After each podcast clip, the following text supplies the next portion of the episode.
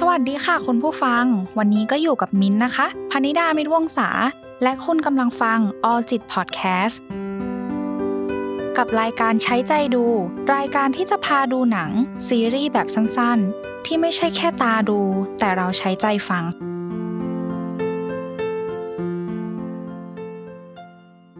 สวัสดีค่ะคุณผู้ฟัง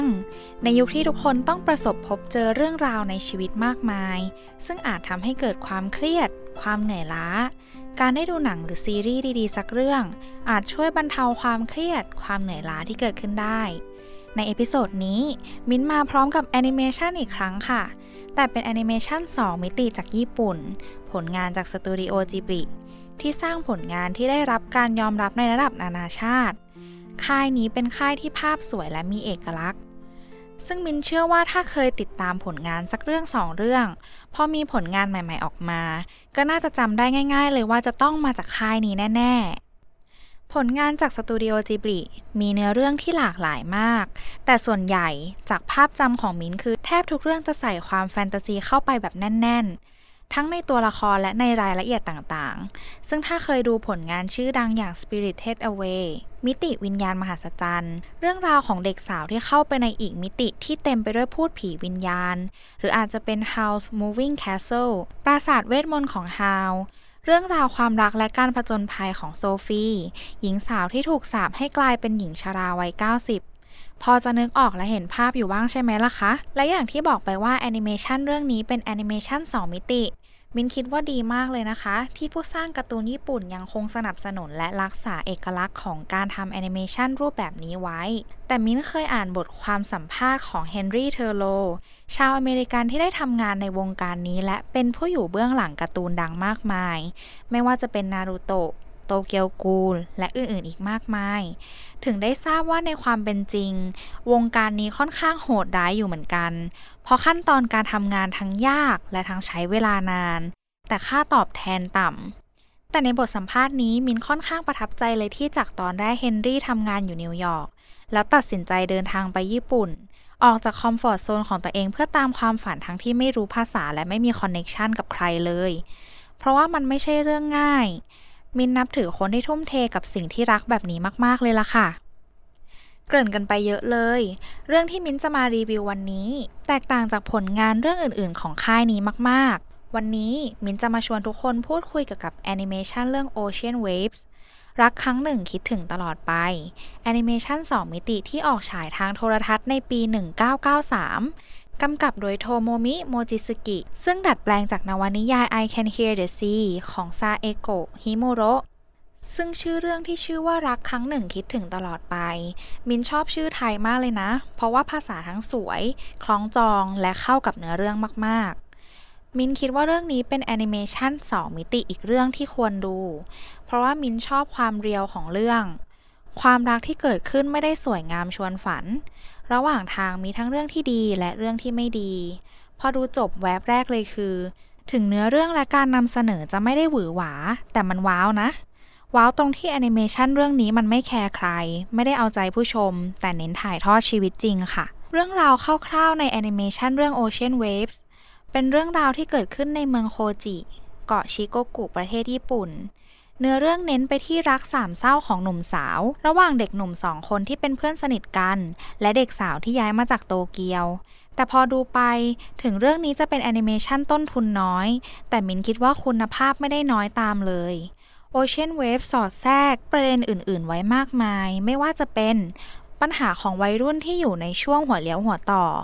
ปัญหาครอบครัว และค่านิยมบางอย่างในสังคม เอาละค่ะ แล้วก็มาถึงช่วงวิเคราะห์ตัวละคร ช่วงที่มินชอบที่สุด อย่างที่เกริ่นไปว่าเรื่องนี้เกี่ยวกับรักสามเศร้าของเด็กหนุ่มสองคนและเด็กสาวหนึ่งคน ตัวละครแรกที่มินอยากจะพูดถึงเป็นเด็กหนุ่มที่ชื่อว่าทาคุ เป็นเด็กหนุ่มซื่อๆคนหนึ่งมีนิสัยตรงไปตรงมาและรักเพื่อนสนิทมากๆ ทาคุคอยช่วยเหลือริคาโกะเด็กสาวที่ย้ายมาจากโตเกียวเพราะพ่อแม่หย่าร้างกัน ทาคุเป็นเด็กหนุ่มซื่อๆ คนหนึ่งตรงไปตรงมาและรักเพื่อนสนิทมากๆ ทาคุคอยช่วยเหลือริคาโกะ เด็กสาวที่ย้ายมาจากโตเกียวเพราะพ่อแม่หย่าร้างกัน เพราะตนเองหลงรักริคาโกะ แต่ตลอดเวลาที่ได้ใช้เวลาร่วมกัน ทาคุไม่เคยแสดงออกให้รู้เลยว่ารัก ซึ่งมินคิดว่าทาคุเองก็น่าจะไม่รู้ตัวเหมือนกัน ว่าเผลอรักริคาโกะตอนไหน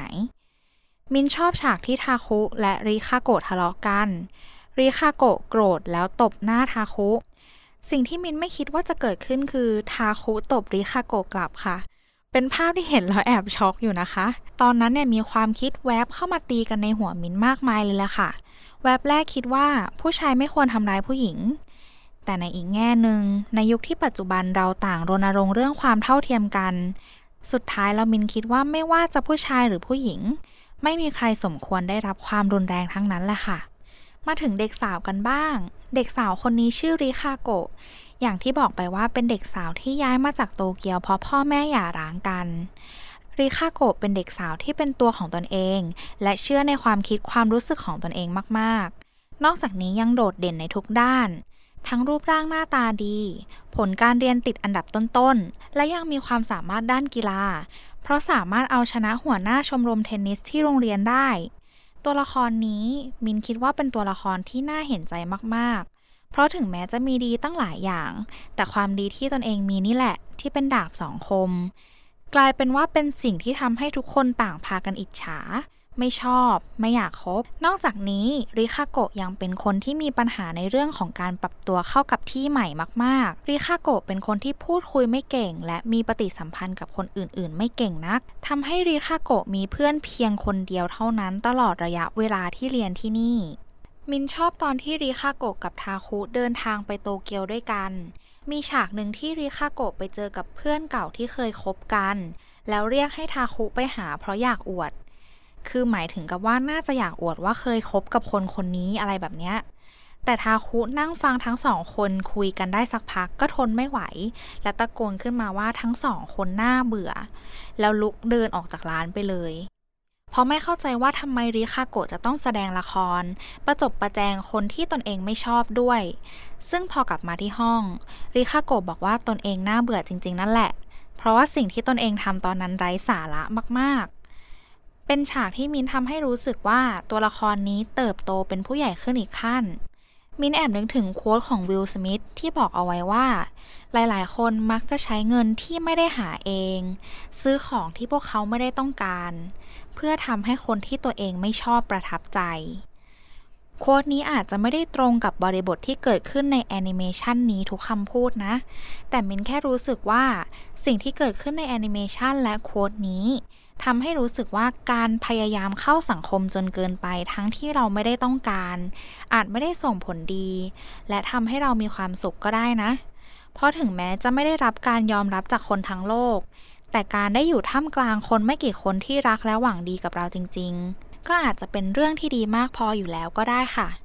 มาถึงอีกตัวละครสำคัญเลยก็คือยูทากะ เด็กหนุ่มเพื่อนสนิทของทาคุยูทากะเป็นเด็กหนุ่มที่มีความเป็นผู้ใหญ่สูง มีบุคลิกที่ดูจริงจัง สุขุม นอกจากนี้ยูทากะยังเป็นเด็กที่จิตใจดี และหลงรักริคาโกะตั้งแต่แรกเจอ จึงคอยช่วยเหลือ ดูแลและเป็นเพื่อนให้กับริคาโกะที่ยังปรับตัวกับเพื่อนๆ และสถานที่ใหม่ ๆ ไม่ได้ แต่สุดท้าย ในวันที่ตัดสินใจสารภาพรัก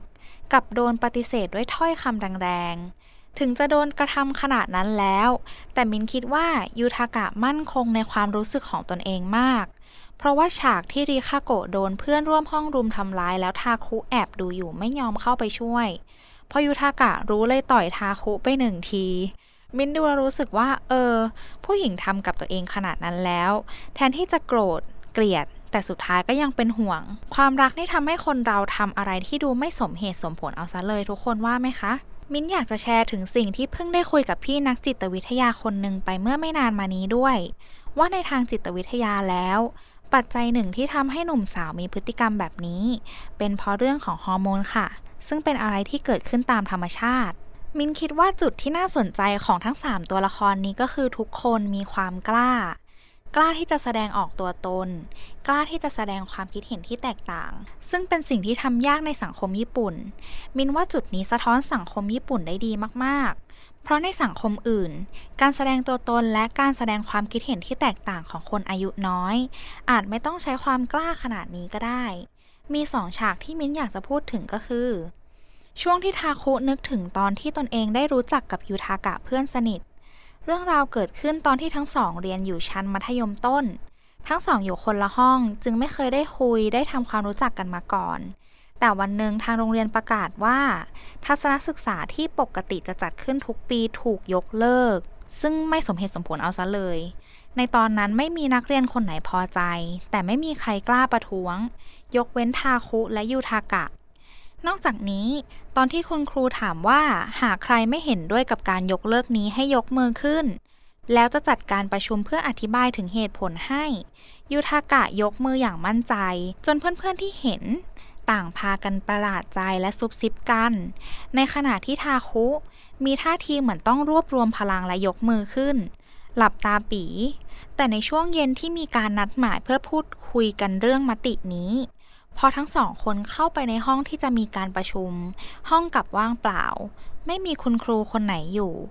มีเพียงกระดาษสองแผ่นให้ทาคุกับยูทากะเขียนความคิดเห็น นั่นหมายความว่า ทางโรงเรียนไม่ได้สนใจ เอาใจใส่ หรือตั้งใจจะอธิบาย และให้ทั้งสองคนได้มีโอกาสเรียกร้องอะไร จุดนี้ทำให้มินนึกถึงหนังสือเรื่อง The Nerd of Microsoft ที่เขียนโดยคุณโสพลสุภามั่งมี เป็นหนังสือในดวงใจ เพราะอ่านสนุกมาก อ่านวันเดียวจบ เป็นเรื่องราวเกี่ยวกับคนไทยที่ได้มีโอกาสไปทำงานในบริษัท Microsoft หลังจากผ่านมรสุมการเรียนและการสัมภาษณ์จนได้เข้าไปทำงานในบริษัทจริง ๆ คุณโสพลเล่าเกี่ยวกับวัฒนธรรมการทำงานของบริษัทเอาไว้ว่า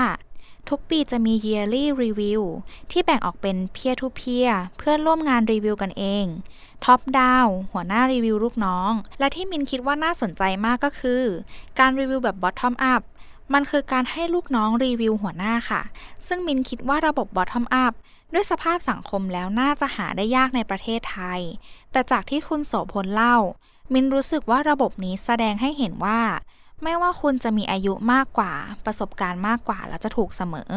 ทุกคนมีสิทธิ์เท่าเทียมกันในการแสดงความคิดเห็น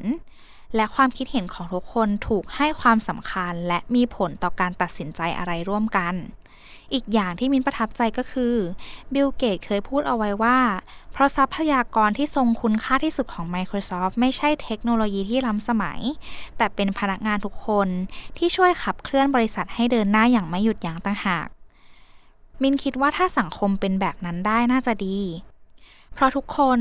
ไม่ว่าจะเป็นเพศอะไร อายุเท่าไหร่ ต่างมีส่วนสำคัญ และมีความคิดเห็นที่มีคุณค่าและเป็นประโยชน์ต่อการพัฒนาของสังคมทั้งนั้น การยอมรับและรับฟังกัน น่าจะทำให้การทำงาน การทำกิจกรรมร่วมกัน และอาจใหญ่ไปถึงการพัฒนาสังคม น่าจะเป็นไปได้อย่างราบรื่นมากขึ้น ผู้ใหญ่อาจจะมีประสบการณ์ และเด็กอาจจะมีความคิดสร้างสรรค์ใหม่ ๆ ที่พอเอามาผสมผสานกัน น่าจะให้ผลดีกว่าการให้ฝ่ายใดฝ่ายหนึ่งตัดสิน อีกฉากหนึ่งที่มิ้นอยากพูดถึงก็คือ ฉากที่ริคาโกะไม่ยอมทำกิจกรรมของโรงเรียนร่วมกับเพื่อน มินทราบมาว่าสังคมญี่ปุ่นค่อนข้างมีความคอนเซอร์เวทีฟอยู่มาก ไม่ยอมรับอะไรที่ผิดแผกไปจากวิถีเดิมๆที่เคยยึดถือปฏิบัติ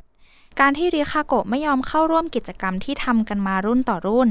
จึงถูกหาว่าแตกกลุ่มไม่สามัคคี ถึงขั้นทะเลาะวิวาทกันจนริคาโกะเกือบโดนทำร้ายจากเพื่อนร่วมห้อง ในสังคมญี่ปุ่น ไม่ว่าจะเป็นมารยาท การปฏิบัติตัว ต่างมีระบบระเบียบและกฎเกณฑ์ที่ชัดเจน เหตุผลที่ตั้งสิ่งนี้ขึ้นมา แน่นอนว่าจุดประสงค์หลักนั้นดีอยู่แล้ว เพราะมันช่วยลดความขัดแย้งระหว่างกันในสังคมได้ แต่ในอีกหลาย ๆ แง่ มินคิดว่ามันสร้างความอึดอัดและความเครียดได้เหมือนกันนะซึ่งความอึดอัดและความเครียดนั้น มีฉากหนึ่งเพื่อนร่วมชั้นพูดกับริคาโกะว่า มัวแต่สนใจตัวเอง ไม่เคยสนใจคนรอบข้างเลย แล้วริคาโกะตอบกลับไปว่า แล้วทำไมถึงจะสนใจตนเองไม่ได้ คนรอบข้างเคยสนใจฉันหรือเปล่า มิ้นฟังเราคิดว่า ด้วยความที่สังคมญี่ปุ่นมีวัฒนธรรมที่ให้ความสำคัญกับส่วนรวมมากทำให้บางครั้ง หลายๆ คนจะต้องละเลยตนเองไปคำพูดของริคาโกะเลยอาจจะเป็นสิ่งที่ช่วยสะท้อนสิ่งที่อยู่ภายในจิตใจของคนบางส่วนในสังคมก็ได้ มาถึงอีกตัวละครกันบ้าง อาจจะเป็นตัวละครที่ไม่ได้มีบทบาทมากนัก แต่ว่ามินชอบมาก ๆ เลยก็คือชิมิสุ ซึ่งเป็นเพื่อนชั้นเดียวกับทั้ง 3 คน ถึงแม้ว่าชิมิสุจะเกลียดริคาโกะมากๆ แต่กลับคอยตักเตือนอยู่ตลอด ชิมิสุเป็นเหมือนตัวละครลับที่เข้ามามีส่วนร่วมในการเติบโตของริคาโกะ มินว่ามันก็เหมือนในชีวิตจริงแหละ คนที่หวังดีอาจจะไม่ได้ชอบเรา และคนที่แสดงออกเหมือนว่าชอบเรา อาจจะไม่ได้หวังดีกับเราเสมอไปก็ได้ เพราะอะไรก็เกิดขึ้นได้ใช่ไหมล่ะคะ จากตรงนี้มินนึกถึงเพื่อนสนิทคนหนึ่งด้วย ที่ทุกวันนี้เป็นคนที่คอยให้ความคิดเห็น และตักเตือนอย่างจริงใจอยู่เสมอ ในครั้งแรกที่มิ้นเจอคำพูดที่ตรงไปตรงมาจากเพื่อนคนนี้ ซึ่งช่วงนั้นยังรู้จักกันไม่นานด้วยซ้ำยอมรับว่าแอบช็อกอยู่เหมือนกันค่ะ แต่จุดนั้นทำให้มินพัฒนาขึ้นจากเดิมเยอะเลย และพูดได้เต็มปากว่า เพื่อนคนนี้เป็น part ใหญ่ในชีวิตของมิ้น และทำให้มิ้นเป็นคนที่ดีขึ้นในทุกๆวัน อืม มินคิดว่าถ้อยคำตักเตือนที่อาจจะไม่ได้น่าฟังสักเท่าไหร่ ถ้าเปิดใจลองรับเข้ามาพิจารณาดู อาจจะทำให้ทุกคนได้พบเจอกับการเปลี่ยนแปลงไปในทางที่ดีขึ้นเหมือนมินก็ได้นะคะและนอกเหนือจากสิ่งที่มินได้พูดไป อยากจะเพิ่มเติมสักเล็กน้อยว่าเรื่องนี้มีกิมมิกน่ารักน่ารักที่สะท้อนให้เห็นวัฒนธรรมของชาวญี่ปุ่นได้ดีเลยล่ะค่ะ ยกตัวอย่างเช่นเรื่องการใช้คำว่ารัก มีฉากหนึ่งที่ทาคุคิดนั่นคิดนี่กับตนเอง แล้วตาก็มองไปที่วิวปราสาทสวยๆ ท่ามกลางดวงจันทร์ในตอนกลางคืน ทาคุคิดในใจว่าปราสาทโคจิที่เปิดไฟให้ส่องสว่างตลอดคืน ถ้ายืนดูคนเดียวคงรู้สึกว่าเปลืองไฟ แต่ฉันมั่นใจว่าถ้าฉันได้ยืนดูกับเธอ มันคงจะสวยน่าดู ประโยคนี้ไม่มีคำว่ารักหลุดออกมาเลย แต่สำหรับมิ้น มิ้นฟังรู้สึกว่ามันโรแมนติกมาก นึกถึงบทความที่เคยอ่านเรื่องการบอกรักของคนญี่ปุ่นเลยล่ะค่ะ มันมีวลีฮิตหนึ่งก็คือ พระจันทร์สวยดีนะ เพราะคำว่าพระจันทร์กับคำว่ารักในภาษาญี่ปุ่นออกเสียงพ้องกัน บางทีความไม่ผงผาง ไม่ตรงไปตรงมาจนเกินไป มินว่ามันน่ารักไปอีกแบบนะคะ ด้วยความที่แอนิเมชันเรื่องนี้ค่อนข้างเก่าแล้ว มินอยากจะแชร์ให้กับคุณผู้ฟังฟังในอีกมุมหนึ่งด้วย มิ้นเคยดูวิดีโอใน YouTube ของช่องคุณชาริสา ที่เล่าว่าผู้ชายญี่ปุ่นอาจจะขอเป็นแฟนตั้งแต่ครั้งแรกที่เห็นหน้ากัน เพราะชีวิตในสังคมญี่ปุ่นที่ติดเร่งรีบ จนลามมาถึงเรื่องความรักด้วยทำให้ผู้ชายญี่ปุ่นหลาย ๆ คนคิดว่า การทำความรู้จักกันเป็นเรื่องที่เสียเวลา ค่ะและแล้วก็มาถึงช่วงของข้อคิดที่มิ้นได้จากการดูเรื่องนี้นะคะ อย่างแรกเลยก็คือ การรักษาความสัมพันธ์ ถึงแม้ทาคุกับยูทากะจะทะเลาะกันในเรื่องทำให้ไม่ได้พูดคุยกันอีกเลยจนเรียนจบ หลังจากที่แยกย้ายกันไปใช้ชีวิตในวัยผู้ใหญ่แล้วกลับมาเจอกันยูทากะขอโทษที่ต่อยทาคุและทาคุให้อภัย ในใจมินก็แอบรู้สึกเล็กๆ ว่า เออ มันง่ายไปไหมนะ แต่นึกถึงความเป็นจริง เออ มันก็ง่ายแค่นี้จริง ๆ แหละ มินคิดว่าการขอโทษสำคัญนะคะ ความขัดแย้งเกิดขึ้นได้เสมอในความสำคัญแหละค่ะ แต่สุดท้ายแล้ว ทิฐิ ศักดิ์ศรี และการเอาชนะ ไม่ได้สำคัญไปกว่าการมีกันและกันในชีวิตนี่คะการถอยออกมาสักก้าวแล้วตั้งใจมองสิ่งที่เกิดขึ้น อาจทำให้เห็นว่าเรื่องที่โกรธนั้นไม่ได้ใหญ่และไม่ควรมามีอิทธิพลกับความสัมพันธ์ของเราเลย และในอีกประเด็นหนึ่งก็คือ ความรักไม่ได้สมหวังเสมอ อย่างที่มินเล่าไปว่า หลังจากที่ยูทากะได้รู้จักและใช้เวลาร่วมกับริคาโกะมาสักพักแล้ว จึงรวบรวมความกล้าสารภาพรักออกไป แต่กลับโดนปฏิเสธด้วยถ้อยคำที่รุนแรง เป็นอย่างไรล่ะคะยูทากะก็อกหักสิ แต่สำหรับมินที่พบเจอความผิดหวังมามากมายเหมือนกัน เชื่อเสมอเลยล่ะค่ะว่า ไม่มีอะไรอยู่ตลอดไป ความรู้สึกก็เช่นกัน ถึงวันนี้จะเสียใจ จะเศร้า จะร้องไห้ จนนึกภาพตัวเองที่ก้าวผ่านเรื่องนี้ไปได้แล้วไม่ออกเลย แต่มิ้นอยากจะช่วยยืนยันว่า เวลาจะทำหน้าที่เองล่ะค่ะ มิ้นอยากสนับสนุนให้คนผู้ฟังหาพื้นที่ที่ปลอดภัยเพื่อปลดปล่อยความรู้สึกร้ายๆ และเรียนรู้ที่จะยอมรับกับความเจ็บปวดค่ะ อาจเป็นได้ทั้งการระบายคนเดียวหรือการระบายกับคนใกล้ชิดที่ไว้ใจได้ก็ได้สุดท้ายความรู้สึกเสียใจ และความรู้สึกที่มีต่อคนคนหนึ่งจะค่อยๆ หายไปเอง อยากให้คนผู้ฟังให้เวลากับตัวเองเยอะๆ รักตัวเองเยอะๆ แล้ววันที่จะกลับมามีความสุขได้อีกครั้งจะมาถึงแน่นอนค่ะ ก่อนจะจากกันไปจะพลาดเรื่องเพลงประกอบไม่ได้เลย เพลงประกอบของเรื่องนี้ชื่อว่า นาตากะชิเงรุ เป็นเปียโนบรรเลง ถึงจะไม่มีคำร้อง แต่เสียงดนตรีถ่ายทอดความรู้สึกออกมาได้หลากหลายอันนี้เป็นประสบการณ์ของตัวมินเองเลย อาจจะจินตนาการฟุ้งไปหรือเปล่าก็ไม่รู้นะคะ แต่มินรู้สึกว่าพอฟังเพลงนี้แล้วรู้สึกเหมือนเพลงกำลังเล่าถึงชีวิตมนุษย์ ที่ต้องเจอทั้งเรื่องที่ดีและเรื่องที่ไม่ดี จากการที่ดนตรีมันมีทั้งช่วงขึ้นและลง แต่สุดท้ายแล้วชีวิตก็คือชีวิตที่มีความสวยงามหากตั้งใจมองค่ะ ค่ะคุณผู้ฟัง วันนี้มินก็ได้แนะนำเรื่องราว วิเคราะห์ตัวละคร และพูดถึงข้อคิดที่ได้กันไปแล้ว หลังจากดูจบ มินเชื่อว่าคุณผู้ฟังที่ดูแล้วบางคน ด้วยความที่เรามีประสบการณ์ในชีวิตต่างกัน น่าจะทำให้มีความคิด มีมุมมอง จากการดูเรื่องนี้แตกต่างไปจากมินมาก คงจะดีไม่น้อยเลยนะคะ ถ้าทุกคนมาช่วยกันแบ่งปันให้มินและคุณผู้ฟังคนอื่น ๆ ได้รู้ด้วยว่าคุณมีความคิดเห็นอย่างไรบ้าง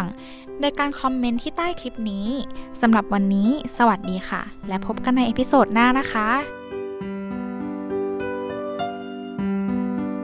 สามารถรับฟัง All จิต Podcast ได้ที่ Spotify, Apple Podcast, Google Podcast, Podbean และ b ล็อกดิค่ะออจิตพอดแคสต์ดาวน์โหลดได้แล้ววันนี้ทั้ง iOS และ Android